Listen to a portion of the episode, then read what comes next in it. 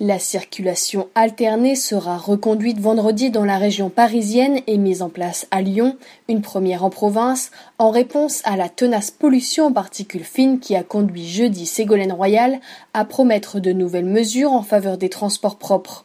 Pour la quatrième journée consécutive, malgré un léger mieux attendu au niveau des concentrations de polluants, la circulation alternée sera en vigueur à Paris et dans 22 communes de la Petite Couronne, une durée exceptionnelle à la mesure d'un pic de pollution hivernale inédit depuis 10 ans. Seuls les véhicules à l'immatriculation impaire pourront circuler ainsi que ceux qui font du covoiturage ou bénéficient d'une des nombreuses dérogations, a précisé Marc Meunier, secrétaire général de la zone de défense et de sécurité de Paris. Les transports en commun seront de nouveau gratuits.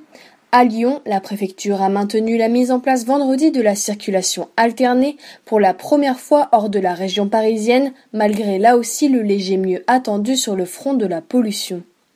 La circulation alternée, une mesure à l'efficacité souvent contestée, semble toutefois toujours peiner à s'imposer. Le cumul des bouchons a atteint un niveau jugé exceptionnel jeudi matin par la direction des routes d'Île-de-France, qui a recensé un pic de 415 km d'embouteillage contre un peu plus de 300 habituellement. Mardi, au premier jour de circulation alternée, le trafic n'avait été réduit que de 5 à 10% par rapport à une journée habituelle et son impact avait été faible sur la pollution, selon AirParif, l'organisme chargé de la surveillance de la qualité de l'air en région parisienne. Pour de nombreux automobilistes interrogés par l'AFP, la circulation alternée, ça ne sert à rien.